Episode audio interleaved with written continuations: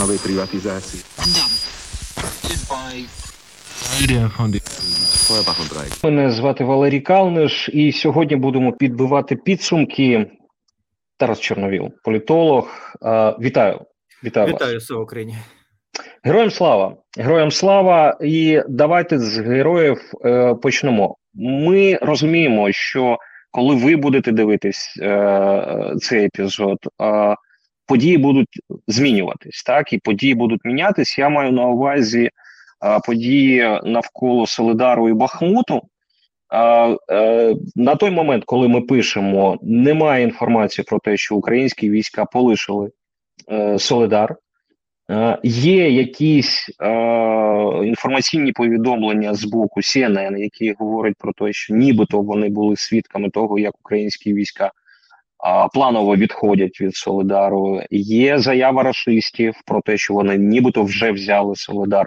Тож про цю тему ми розуміємо, е, ми будемо говорити так дуже обережно. Але, але, пане Тарасе, скажіть, будь ласка, що зміниться в будь-якому сценарії? Що зміниться в сценарії, якщо Україна залишиться в Солидарі, так ми закріпимось і будемо відбивати ворога і далі? Або ми відступимо від Солидару? Наскільки це, як вам здається, важлива така а, а, подія і важлива така точка на а, мапі України, на воєнній мапі України? Знаєте, мені здається, зараз для нас основне, щоб ми не перетворили Солидар на ДАП, Донецький аеропорт. Пригадуємо всі ці твердження, що це наш Сталінград, ми його ніколи не здамо, ми в ньому вистояли, і він почав тиснути на всіх. І на Порошенка, як на президента, ну не можна дати команду на відхід з аеропорту, і на самих військових, які там перебували, вони ніби відчували себе, що вони будуть винні перед суспільством, якщо вони звідти підуть, тому що вибудувалося очікування, неприпустимо великі очікування на тактичній. Не на стратегічній, не оперативно-тактичній, а саме на тактичній певній е, частині бойових дій. Бахмут і Солидар це, це виключно тактильні відтинки. Вони не є вони не мають стратегічного значення, якщо в них так не повірити. І тут в нас просто колосальна відмінність від московитів. У них Бахмут, Солидар зараз вони теж розкрутили, перетворилося на стратегічне якесь досягнення. Ну, Це так, ніби як ну не ну взяти Київ, це не можна порівняти, а так, ніби як вони би взяли Харків чи Запоріжжя. От вони вважають, що Запоріжжя це їхня територія.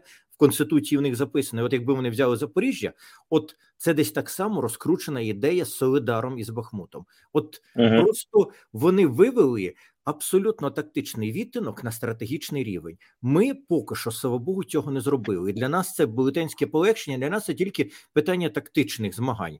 Я бачу проблеми. Якщо ми відходимо з Солидара. Це, ну скажімо так, трохи ускладнює ситуацію для Бахмута. Не критично, а ускладнює. І друге, е, наш відхід від Солидара, ну скажімо так, додає певної динаміки московитам і забирає динаміку в нас по наступній. От вони зараз тиснуть по Солидару, а ми тиснемо по Кремінній. І вони це як дві взаємосполучені посудини. Якщо ми відходимо з Солидара, ми втрачаємо певну ініціативу. Нам потрібно перебудовуватися тут. Нам треба вибудовувати нову лінію оборони. Нам треба ставати в іншому місці. Креміна для нас відступає. Якщо ми втримуємо Солидар, ми можемо перетискати Креміну. Знову ж ми перетискаємо Креміну. Солидар втрачає можливість для росіян. От десь Ну, спра... так, ну так, ну, справа ще в тому полягає, що це ж і е, для московитів це е, психологічний такий маркер. Так вони дійсно вони роздули е, та, та, таку уяву в, в своїх пропагандистських медіа, що це ну нібито ну все. Ну центр України, все, все зійшлося на цих двох містах, і е, вони не можуть його полишити, тому що це буде ще одна така. Е, Ну, такий ляпас, так тим більше, що це буде ляпас е, е, Пригожину. Так, Пригожин зараз програє в оперативній боротьбі е, генералітету російському. Так він їх, е, ну вибачте, е, дуже нецензурно про них е, висловлювався, і зараз йому треба довести свою необхідність, довести свою важливість, і е, на, наскільки це, як вам здається, можливо, що після м, е, цих битв Солидар, Бахмут, так ну з Бахмутом там взагалі мені здається питання закрите. Е, по- постукаю. Але е, питання закрите про е, Пригожина. Це закінчиться він після цього всього, чи, чи все? Тому що якщо ми дивимося зараз на зведення того ж самого російського міністерства оборони, вони підкреслюють, що це ВДВ, це, це регулярна армія, там жодних немає е, р- р- рашистів. Наскільки це можливо, що е, пісня Пригожина, вона, в общем-то, і закінчиться з е, цією битвою? Ой, то я взагалі дуже надіявся, що там відбудеться це зараз в світлі тих їхніх політичних подій. Те, що Суровікіна понизили, а його відверто понизили, і ну, відвертих прямих ворогів е, Пригожина підняли вгору. Я б навіть казав не про Герасимова, тому що ну, Герасимов це така Ванька-встанька. Він старий, він уже втрачає свою динамічність, і зрозуміло, що тут, як е, командувач сил вторгнення, він значення, на мій погляд, особливого не буде відігравати. Єдине, що він буде сковувати, він буде тримати в руках Суровікіна. Але є Лапін, є той, кого і Кадиров, і Пригожин дуже сильно образили. Вони добивалися його не просто усунення, а фактично знищення, арешту, що завгодно, отакого рівня. І його зараз відновили. Його підняли вгору. Насправді він не входить в заступники, тому що заступники будуть. Не будеш сам е, е, начальник генштабу займатися тут безпосередньо цими речима питанням вторгнення. Але я думаю, що Лапін, при тому, що він не входить сюди, він буде контролювати дуже багато по рівню сухопутних сил і, зокрема, по постачанню. І от я надіявся, що буде помста, почнеться, і на фоні їхнього наступу на нас вони дійсно почнуть е, підрізати крила один одному. А це було б дуже для нас позитивно. Ну, перше, це постачання вагнерам, тому що ну. Давайте подивимося від Бахмуту. Відмінність дуже серйозна. Чмобіків практично нема. Тут ви абсолютно праві. З другого боку, вагнери пішли в основному резерв. Не ну зеків як зеків кидають на початках. Це само собою має бути м'ясо. Ну, спочатку виявлення вогневих позицій, а потім, а потім вже за штрафбатами йдуть реальні потужні вагнери. Якщо вони опиняться в стадії голоду, снарядного патронного голоду, забезпечення погіршене, все інше. Якщо в них почнуться серйозні провали, а ще дійде до якихось сутичок, і якщо їх там добре вистрілюють, ну. Для рашистської того старого основного генералітету це є позитив, тому що е, стратить Пригожин по суті свою основу своєї армії і вже не підніметь, як вони вважають. А для нас ну все-таки це буде на третину, принаймні послаблення, а може і на половину послаблення, тому що ну як би там не було, але Пригожинські воюють. Вони воюють непогано, треба віддати належне. ВДВ вони дуже сильно мотивовані, але сказати, що вони сильні бійці. Ну, по Херсонському напрямку вони ну так як вони були мотивовані, це було Мгм. неочікано. Вони не здавалися полону, вони були готові себе гранатами підривати все. Але сказати, що вони дуже вміло воювали, я би ну, мабуть, би так не ризикнув. Пригожинські сильніше воюють. Якщо це Ну б- так, так, Мгм. От якби ця Пригожин- між ними так. дійшла до кінця, мені здається, це було б нам позитив, але вона не відбулася. Вона не дійшла. Мгм. Я думаю, що там взята оперативна пауза в внутрішній війні. Їм всім потрібно зараз. Вони давлять. Їм потрібно зараз не показати розколу на фоні Солидара. От інше, що Ну, і- цікаво, Я я, я побачив е, там якісь там е, російські канали, ну такої ліберальної такого спрямування. Вони пишуть, що е, нібито під Солидаром вагнери вже втратили десь 60-70% свого е, штату. Так що е, вони не забезпечуються в тому е, обсязі, який необхідний, що гинуть не тільки безпосередньо е, зеки, а гинуть ті, хто проходив а, і там і Сомалі, і е, цар, е, всі, всі ці е, точки. Але питання ось в чому. Е, ну, дивіться, якщо зараз е, до влади е, у війні, рашистській війні, прийдуть е, генерали, це ж може призвести безпосередньо до закінчення війни, так тому що ну хто як не генерали розуміють е, її безперспективність. Вони бачать потенціал, вони розуміють, що можливо е, на рівні спецоперації, яку е, Путін там собі задумував, вагнери дійсно могли е, бути як ті штурмовики. Але зараз вони стикнулись з регулярною армією. Регулярна армія говорить: ну, дивіться, ну у нас жопа з забезпеченням. У нас немає стільки танків, скільки необхідно. Так, от це рішення там Путіна проводити. Будувати нові три підприємства для збирання цих радянських танків докупи. Тож чи можуть я я не ідеалізую, але тим не менш, чи можуть генерали зараз, які ну нібито перемагають в цій апаратній боротьбі е, за Путіна, за за голову Путіна, е, переконати потім Путіна в безперспективності цієї війни? Чи є такі шанси, як вам здається? Ой, я не знаю. Знаєте, я от зараз я не буду сперечатися, я просто буду сумніватися. От свою mm-hmm. думку висловлю, вона трохи інша. Я дивлюся на заяви Пригожина, я дивлюся на його поведінку, особливо зараз, коли е, основна рашистська, причому міноборонівська там тусовка почала криком кричати про большую победу про всю. В Пригожина була дуже твереза фраза. Що українська армія нікуди не відходить, вони серйозно воюють, вони серйозно борються. Це дуже сильна армія, все інше. Ну знаєте, така оцінка твереза і чомусь позитивна. І в мене, от в мене не тільки з цього, з багатьох речей напрошується думка, що у Пригожина дійсно була надія, що він зможе взяти владу в Росії, а в них збежалося. Вони дістали три армії. Армія Пригожина, реально армія. Армія Кадирова. Знаєте, ми привикли до тіктокерів, а насправді uh-huh. всі бандформування по всіх містах Росії саме побудовані на основі чеченців, а не тільки чеченців, і дуже багатьох інших мусульманських груп. Вони достатньо координовані. І це була армія. І армія Суровікіна це ряд частин, великий ряд серйозно бойових, які були підконтрольні. Для того, щоб взяти владу, їм бракувало тільки одного Росгвардії Золотова. І Золотов ніби почав плести. І тут Путін зробив оцю перестановку дуже жорстку, коли він Суровікіна різко позбавив доступу до реального контролю за армією, е, ізолював Пригожина тощо. Він мені здається, ну ліквідував можливість захоплення влади Пригожиним. А мені здається, що Пригожин мав якраз наміри, якби йому взяли взяти владу, він був готовий йти на серйозні мирні переговори. Він готувався для нас. Це була ну, ситуація дуже гнила, тому що Пригожина свої контакти. Ну давайте не забуватися, хто допом... хто робив Володимира Зеленського президентом. Ну, дві групи е, телебачення, один плюс один холдинг з усіма помагаючими, і Ольгінські. Ну це ж Пригожинські.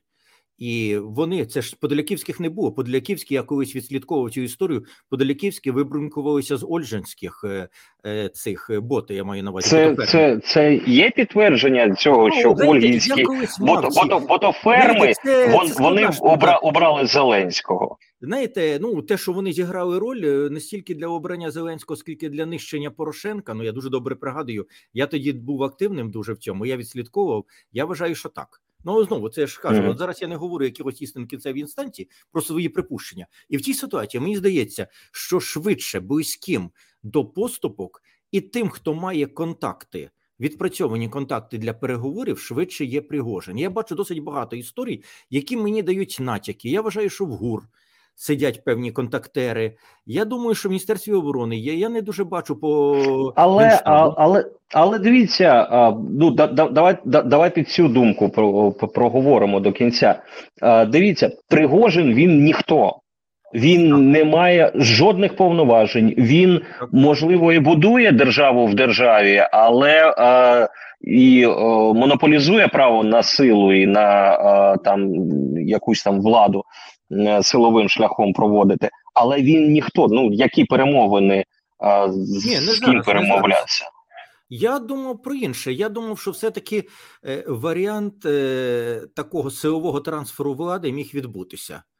Мені дається mm-hmm. до того, що ну от я відслідковував цей момент, як вони виходили на Золотова, як вони пробували його обхажувати. Мені здається, от це був ну це було останнє, чого бракувало, тому що не маючи Золотова, не маючи Росгвардії, взяти владу в Росії е, нелегітимно, але взяти владу в Росії було неможливо. Там не я думаю, не думаю, що Пригожин мав її брати формально. Мені здається, що там швидше про Кадирова мова йшла. Чому він так грався з тією тезою? Можу бути президентом, але не хочу. Хочу бути президентом, але не можу. Оце все інше. Uh-huh. І тому, от ну це чисто, знаєте, така оцінка дуже суб'єктивна. Мені здається, що ідея, взявши владу, різко вийти на певний мир, причому домовившись не зовсім посередині. Е, не дзеркально, не асиметричний, але все-таки з частково збереженням, ну скажімо, збереженням Орду і Криму, і про це домовитися. А він мав з ким про це домовитися. Мені здається, мова йшла. А от коли говорить про генералів, я не думаю, що генерали готові, хоча б якимось чином, стояти за свою думку. Перше, я не певний, що вона в них є. Герасимов е, і Шойгу їх трохи потіснили кілька разів. Вони вже Ну, були так. в опалі, і вони вже були між живими і мертвими. Лапін вже теж був на грані арешту, а купа арештованих. Мені здається, що вони на сьогоднішній день Мгм. не готові стоювати свою думку. Вони готові робити те, що накаже Путін, причому до отупіння. Тим більше, а що їм втрачати? Вони вже і так Ну, вони по- замазані в крові. Мгм. Ну, ну так, дійсно, їм втрачати, окрім свого майбутнього, де вони можуть спокійно красти, продовжувати красти е, російську армію, пилити бабло. Ну дійсно, їм більш А нема чого красти більше ніж на війні. Я не Мгм. знаю, коли можна. Зараз який облік? Жодного обліку нема. Ну так, жодного обліку нема. До речі, цікаво виглядає зараз. От це можливо співпадіння, так коли нібито військові зараз проводять е, війну, як би це не дивно звучало, і з'являються якісь дивні новини стосовно мобілізації на Росії, стосовно погіршення ситуації, там що батькам з трьома дітьми е, вони не відкосять е, від армії, що повертають е, поранених в, е, в знову воювати. Так ну так виглядає, що це дійсно яка якийсь інший характер ведення війни, що це вже не е, кавалерійський такий наскок, так не нахрапом вони вже беруть, а вони так планово становляться і починають вести війну. Там я бачив якісь думки, що а ось тільки зараз ця, ця війна і, і почнеться. Е, Що думаєте з цього приводу? Чи дійсно е, зміниться тактика після того, як генерали, безпосередньо генерали, почнуть керувати е, війною? Чи все одно це Путін, і неважливо, що зроблять генерали, тим більше, що зробити щось е, проривне в, тій ситуації, коли рік армія вбивалась їхня, вона нищилась технічно, фізично, що зараз повернути це вже не, неможливо. От Знаєте, мені здається, тут ви абсолютно праві. Ну, в них нема того поля для маневру, чи Пригожин, чи генерали. Це трошки міняє ресурсну базу, тому що Пригожин задіяв систему, якою можна вводити зеків. А я так недавно з Нічев'я подивився по їхньому угу. всіну, порився, а в них так ні худо. Вони використали поки що затягнули до 50 тисяч. Тоді було 40 тисяч, зараз думаю, 50 тисяч зеків. Все через систему Вагнерів підтягнули, а реально в них півтора мільйона. От півтора мільйона це по суті резерв Перегожина. Там же ж немає добровольності. Відмовляєшся йти, скрутили, зв'язали, укол дали, привезли. Е, Тих, хто найбільше проти, їх підтягують їм верблюдом підтягують зброю, дають безпосередньо перед тим, як їх пустити на позиції. Це ті, хто Мгм. одноразового застосування там е, по нижчих статтях, як правило, і е, Пригожин це ресурсно давав можливість запустити дуже велику кількість чисто людського ресурсу, який є, який просто так візьмеш. Чи вони готові його взяти самі? Булик, я відслідковував кілька випадків, коли заходили вербувальники від Міністерства оборони, і щось там нічого не пішло. Пригожин навчився більш нагло, більш нахраписто. Тобто, зміна буде в ресурсному плані в цьому випадку. Перехід до генералів вони втратять додатковий певний ресурс. З другого боку, роз... менше буде розділятися функції, більше концентрація в одних руках. Теж полегшення, менше конкуренції між собою, теж полегшення. Але знову ж таки, все залежить від одного. А що вони зараз можуть? От ми дивимося на сьогоднішній день велетенська, потужна їхня ніби армія. От два містечка поряд: маленький Солидар і значно більший Бахмут. І між ними там 10 кілометрів. Вони не можуть одночасно вести наступальні дії на двох цих містечках на фронті в 10 кілометрів. Тобто максимальна протяжність фронту, для потужної наступальної операції російська армія може витримувати 5-кілометровий максимум фронт. Ну, Мгм. це, це армія Нової Зеландії, корпус Нової Зеландії під час Другої світової війни утримував, наскільки я пригадую, десь там 10, 5, 10 кілометрів фронт, а під час Першої світової війни вони, по-моєму, там 50-кілометровий утримували. Ну я так. просто порівнюю ситуацію. Ну, це, це втрата ресурсності в першу чергу. В, тако, в, та- в такому випадку постає питання, і ми постійно це чуємо останні дні, так ну майже кожен день ми чуємо про можливий е, новий наступ. Так, новий наступ е, з, з боку е, рашистів. Як ви оцінюєте його перспективу? Тому що е, говорять і про е, запорізький е, напрямок, і про е, про весну загалом. Ну, хтось говорить там про, про зиму.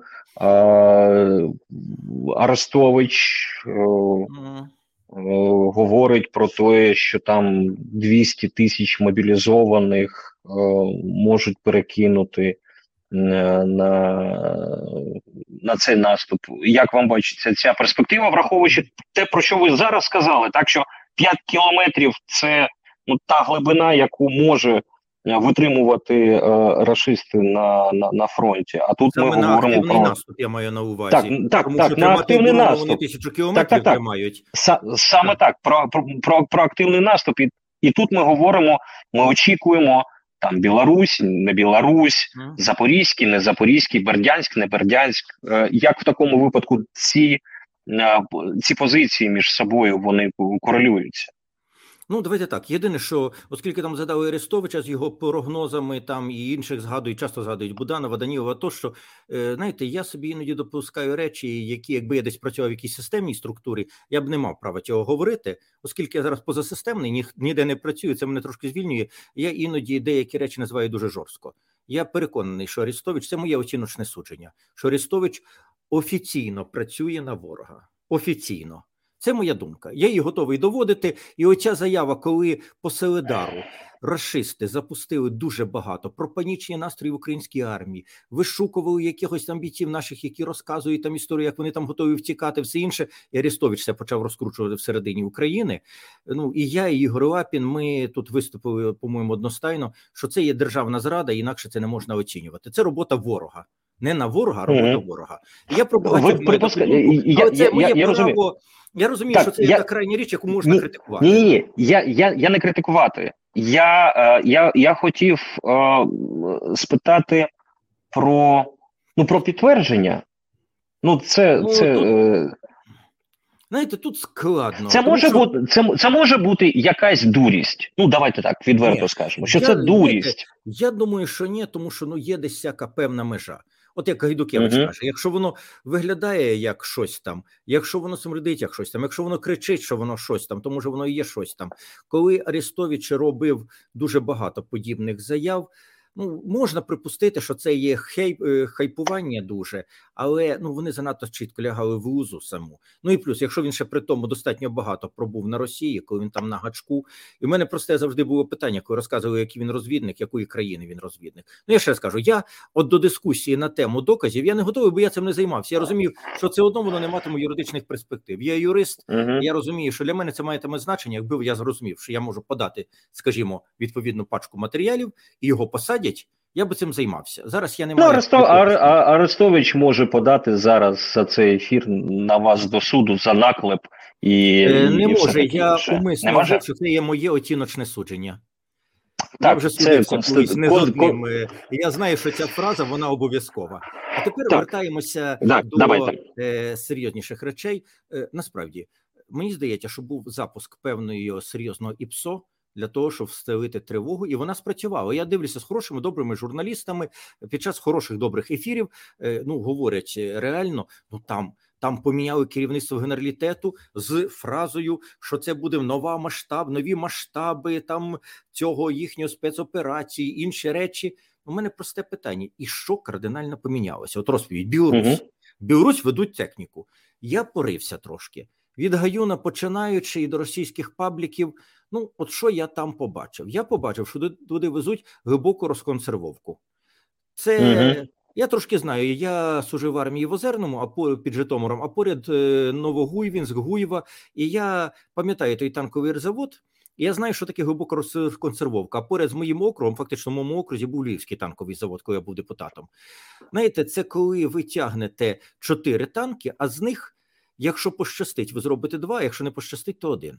То один так. Це отака історія. Їх е, могли би приводити до тями на самій Росії, виявилося, не можуть, як не дивно. Все на купу від алкоголізму і е, невмілих нормальних керівників підприємств і до ну якоїсь негнучкості або просто тупого небажання щось робити.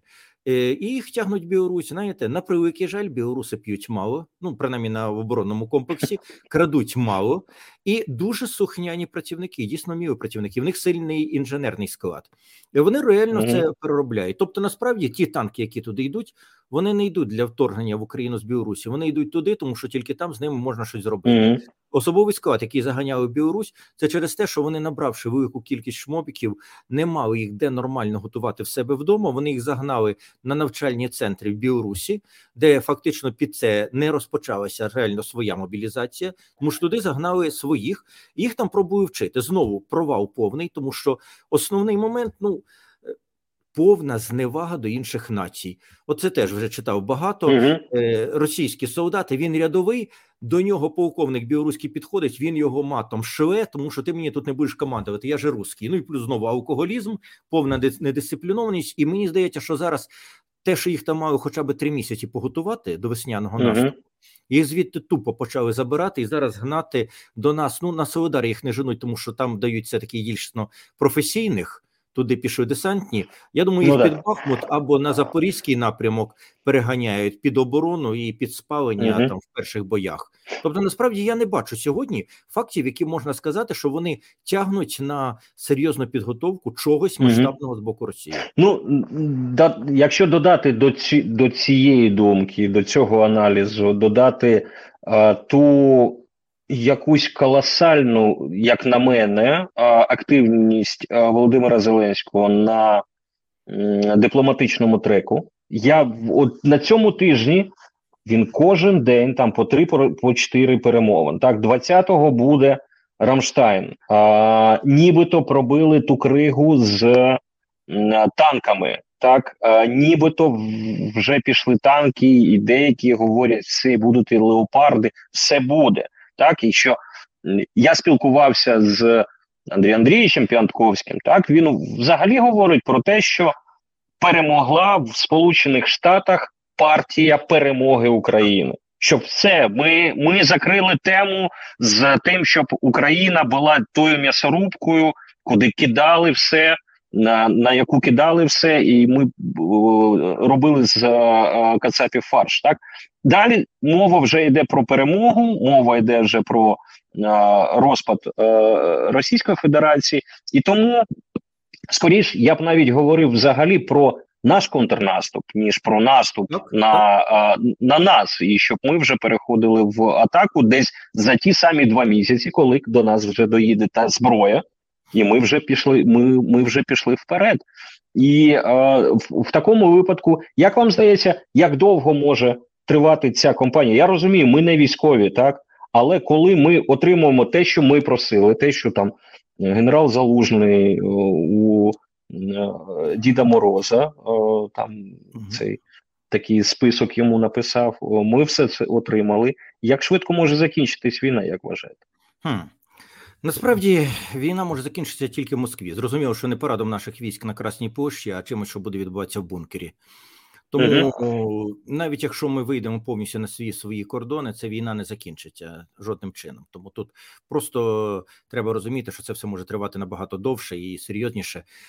Два моменти: перший це дійсно те, що відбудеться в бункері, а великий контрнаступ наш і втрата ними контролю за тими територіями, які для них були визначальні, плюс звідти реальний потік біженців, політичних їхніх біженців, які там піднімуть серйозний хай. Давайте називатися Харківська область. Ми її звільнили. Я не знаю наскільки можна вірити російським ресурсам, але вони заявили, що з Харківської області до них перебігло 20 тисяч людей, яких вони потім кудись повідправляли.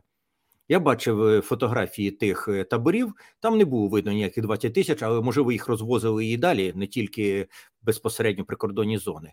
Якщо туди рвоне, ну скажімо так, беремо Донбас, Орду, ну звідти дуже багато будуть втікати, дуже багато.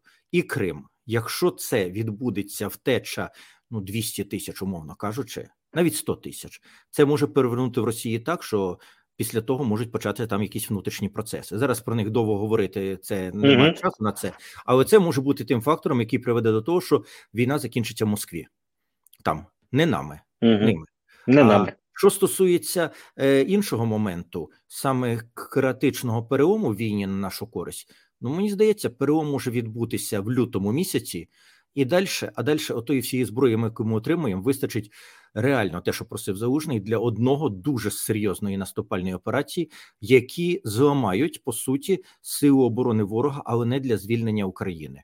Всієї Мгм. території України, особливо території Ордону, треба розуміти. Перше, на відміну від Херсонщини, від Запоріжжя, ну м'яко кажучи, там лишилися ті люди, які нас не чекають. Там буде важко.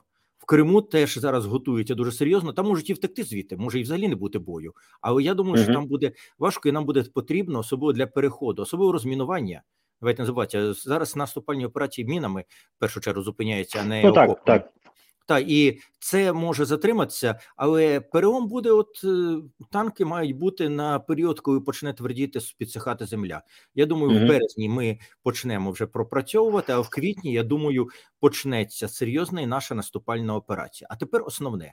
Насправді я бачу, от те, що ви сказали, що відбувся кардинальна перемога партії перемоги України в США.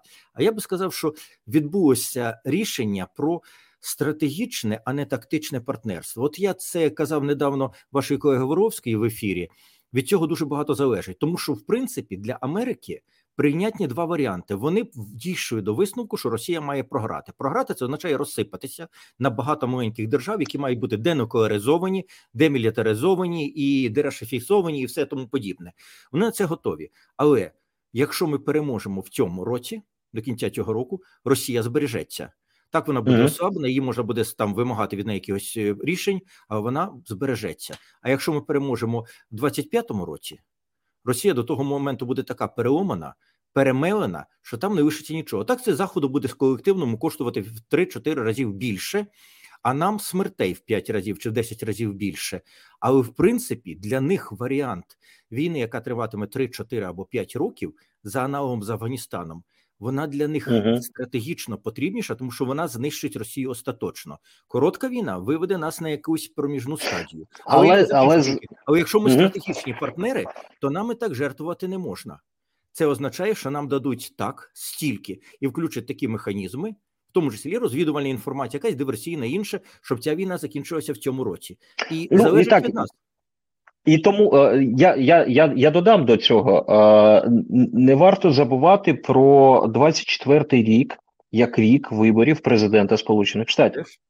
Зрозуміло, що е, наш головний стратегічний партнер, один з головних, давайте так коректно по, по відношенню до наших інших західних партнерів, а він буде використовувати, я маю на увазі Байдена, він буде використовувати війну, підтримку українського народу в своїй передвиборчій кампанії. Зрозуміло, що якщо він буде її використовувати в напрямку, ну вибачте, нам знову не вдалося е, допомогти нашим братям. Ми Росія, Росія перемогла. Так, ну це, це не та позиція, з якою перемагають на виборах президента е, США. Тому е, і цей політичний фактор здається зіграє на, е, на користь скорішого припинення війни. Ще одна думка.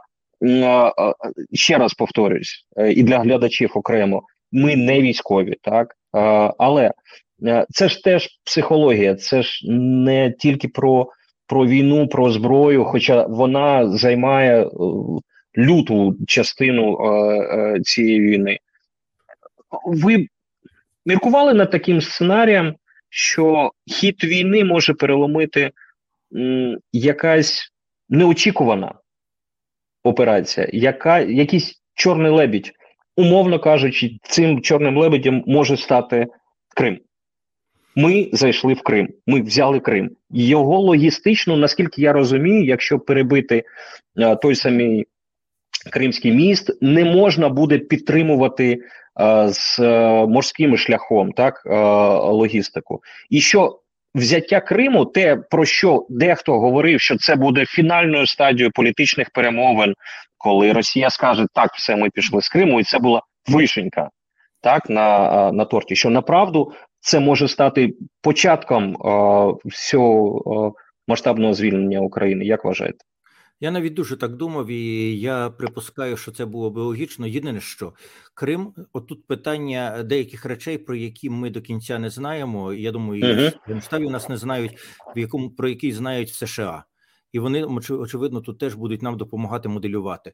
Річ в чому Крим треба розпаковувати поетапно. Якщо би ми якимось чином, от уявимо собі, е, кінець березня Марченко звільняє Миколаївську область ідеальними наскоками. Якби тоді його не відкликали, у мене відчуття, що там пахло дуже негарно, що його відкликали. Він мав можливість. Тоді ж не було шанованої хор оборони. Він міг спокійно взяти правобережну Херсонщину і вийти на лівобережну. Вони не мали жодної оборони для того, щоб зупинити наступ українських сил. От уявимо, ми би в кінці квітня, на початку травня, могли би пройти туди. Там там не було оборони. Ми би зайшли на межу Криму. От ми заходимо в кінці квітня в Крим. Крим не готовий до оборони, і в такому випадку дуже багато було припущень, що це буде настільки жорсткий шок, що Путін запустить ядерну зброю. Знаєте, я не вірю в реальність ядерного сценарію на Росії. Я знаю, скільки там є стопорів і скільки американці мають оцих е, ланок, які вони можуть контролювати. Але якби це було дуже швидко, я думаю, що принаймні наказ Путіна про запуск ракет, хоча б тактичної ядерної зброї, був би точно. В випадку, коли почалася розпаковка, спочатку аеропорт Сакський, потім Джанкой, потім пішли по Севастополю, потім в Керч, все інше. Мені здається, це ота поступова розпаковка, яка йде дуже чисто психологічний сценарій. Ну, пригадуєте, спочатку там обурення, злість, все, а потім привикання. От зараз у них стадія привикання, але це ще не стадія змири, коли змирилися з ситуацією. Мгм.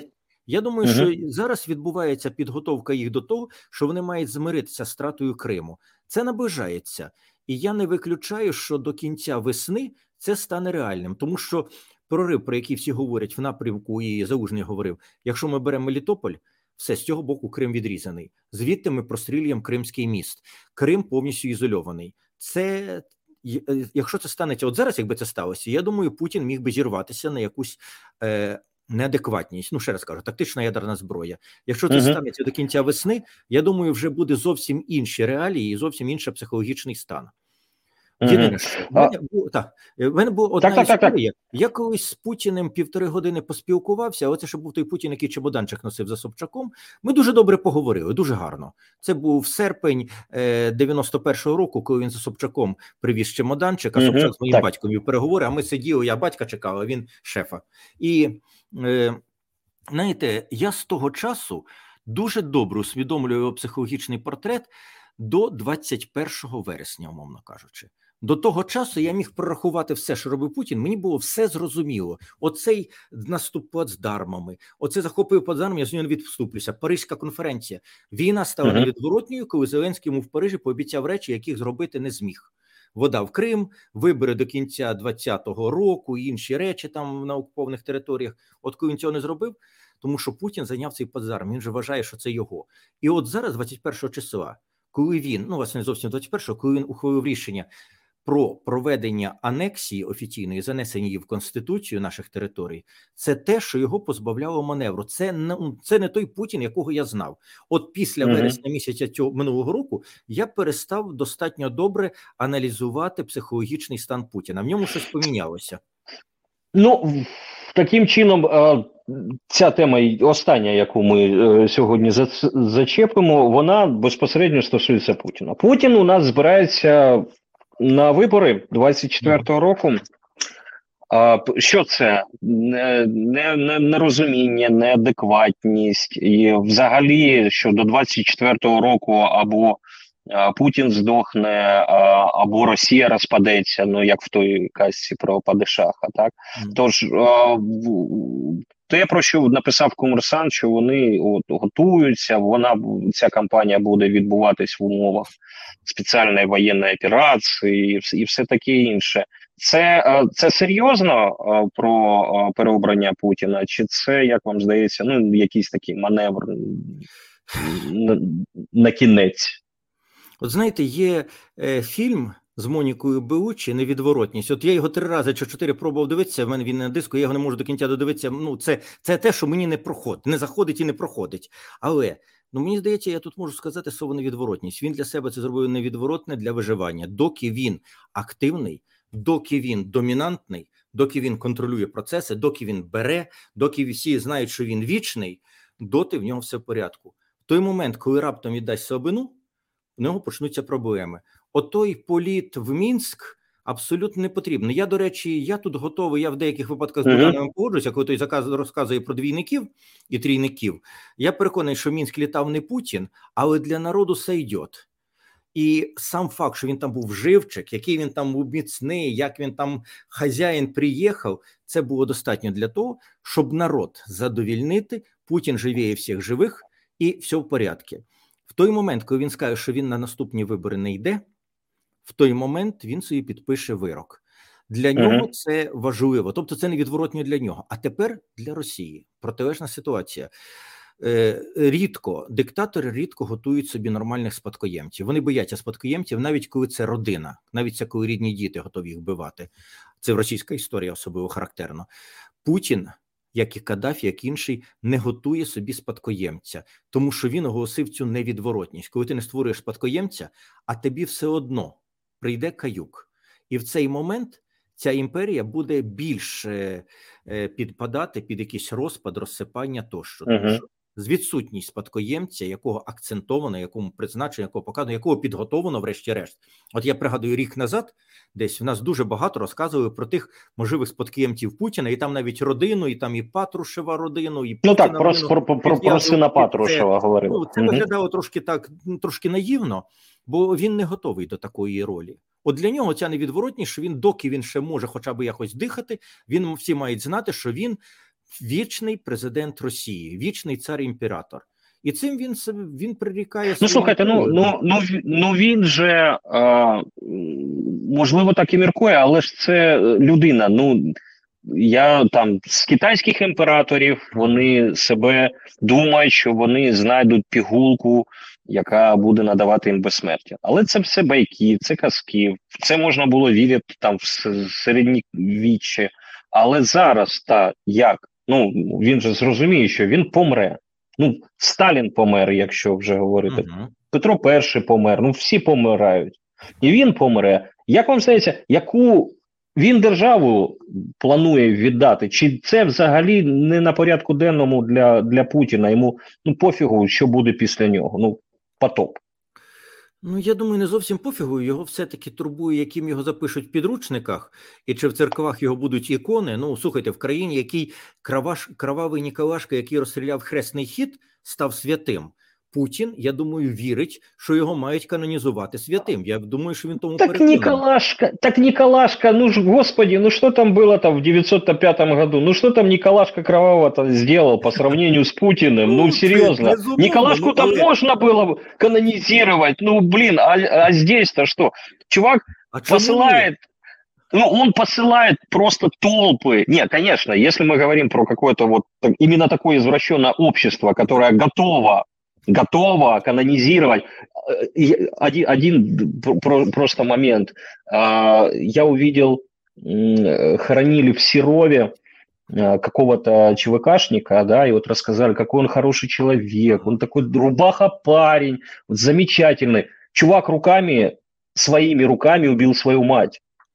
Просто из-за из это сел, и это национальный герой. Mm-hmm. И вот то тоді я я розумію, так дійсно ця країна може канонізувати Путіна. Ні, може нема ну, питань. Я я думаю, що перше, що може, тому що російська православна церква до того мені здається дуже серйозно вже підготована. Другий момент. Я думаю, що Путін сам про це мріє. І от коли ми питаємося, чи його турбує, якою він залишить Росію, те, що ви спитали, мені здається, його в цьому турбує тільки одне: чи це та буде Росія, в якій він буде канонізований як святий. От мені здається, -huh. що для нього цей пункт є. Ну, принаймні, якщо це Путін, якого я пам'ятаю, то для нього це має бути значитимим. А от решта. Як це організувати? Я думаю, що в нього є віра, що ще німножка, і ще чуть-чуть. Я ну зрозуміло, ніяку пігурку безсмертності він не вірить, але я думаю, що у нього, от чому він так боїться, то в Китай їхати, чому він так боїться будь-ким зустрічатися, чому двійники постійно виставляються на зустрічах.